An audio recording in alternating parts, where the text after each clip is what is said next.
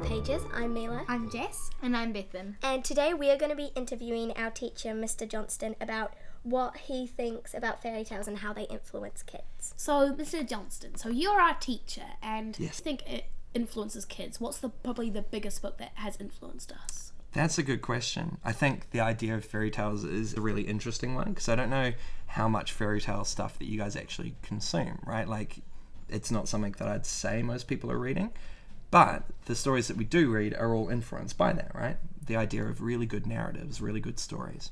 I think the big one, or what we see at the moment in terms of the stories kids are reading, it's probably dystopian future, right? Like, it's similar to like The Hunger Games or any of those books that came out afterwards. Have we read those books? Yes. Yeah. Yeah? Yeah. What else are you guys reading, I guess?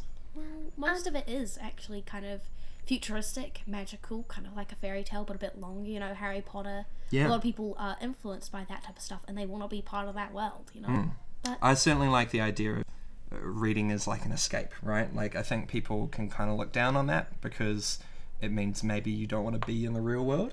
But the best sort of fantasy, the best stories reflect what we see in the real world, right? The things that we like or the things that we need to learn more about. Yeah, and also when you're reading, you're kind of just in a place where you can zone out and really, you know, focus on something. And especially if it's a book that is really exciting, like, and it's obviously your type of book, then you'll get completely zoned out and you're just feeling in the moment and you just feel like very happy. Yeah, like as you said, Bethan, a book, like sometimes the book that you find really enjoyable is one that you can kind of relate to, or like something that you find really interesting or like really fits in with what you believe in and stuff. So Mr. Johnston, so if you're trying to recommend from like maybe a 5-year-old to a 7-year-old, what kind of fairy tales would you recommend them to read for like the best reading or for them to kind of really get the most out of a book? Sure, 5 to 7, yeah, so it's quite a lot younger than the age I usually teach. I would start with some of the old school ones, probably Disney do a lot of them really well, right? Like they have taken some of the darker and grimmer fairy stories that are out there and made them, you know, kind of fit for a modern audience. I still really enjoy things like Harry Potter, right? Like Harry Potter was kind of the big cultural reading thing for me growing up, and I think I have a different experience of that book than you guys do, right? Have you read all of the books? Yes. Yeah. Yeah. So as I was growing up, I had to read them every year or two, right, in between them being released. Up until the third book, my mum read them to me, and then on book 4, I was old enough to start reading them by myself. And the last book came out when I was 15, and so I felt almost as old as Harry at that point.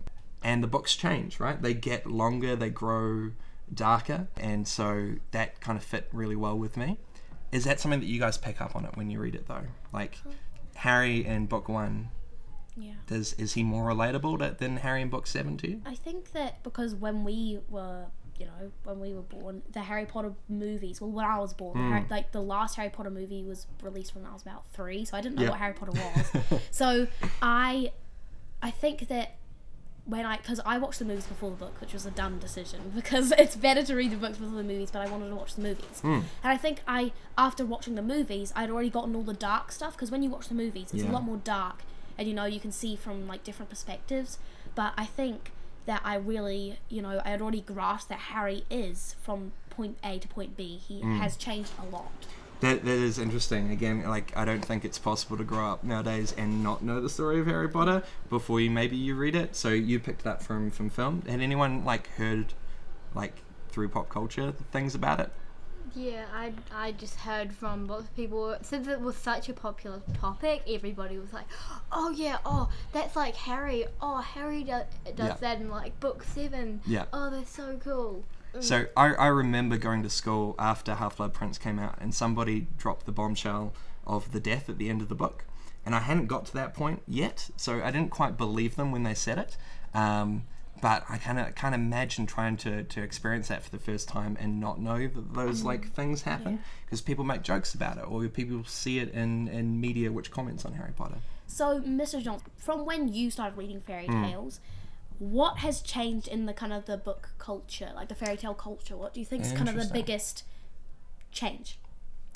I think a lot of it is the same, really. You know, the same stories appeal to us, right? Like we enjoy stories that speak to what our lives are like or what they could be like.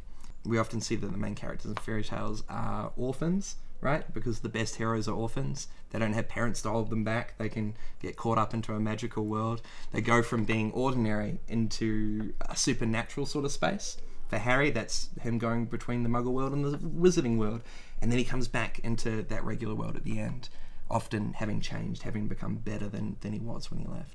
So, since, like, there have been a lot more fairy tales, like, not really the princess, prince type, like, do you think kids have started reading those ones and have, like, changed to become more influenced by them than what they've been read when they were younger?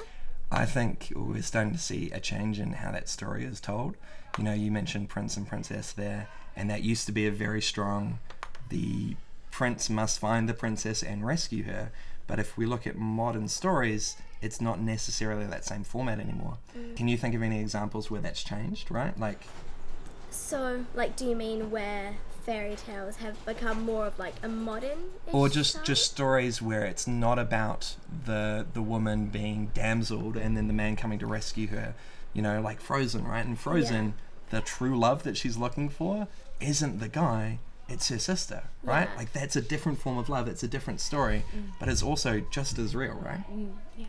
Like, basically, me and Jess the other day, we were looking in the library to try see if there were any fairy tales, and we found one which was called Princess Smarty Pants, and she abides all the rules, and she doesn't really want to, she basically just wants to go around wearing black track pants and just a hoodie, and she doesn't want to wear all her dresses and stuff. And I like feel like if kids start reading that, you know, then they'll like kind of think about other things.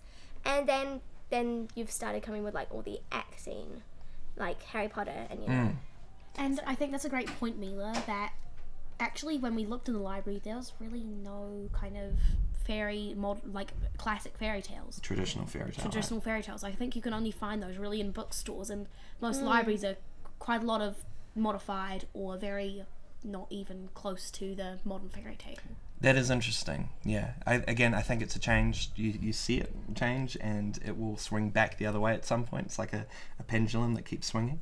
But I think the most important thing is to be critical, thinking about why is this story the way this story is? What is its message? What's it trying to get us to think, right? And how does it connect? Does it align with stuff that I think is important, or is it different than that? So thanks, Mr. Johnston, for joining us. Thank you for having me. Our podcast. I hope you guys picked up on all these messages, and this was Behind the Pages.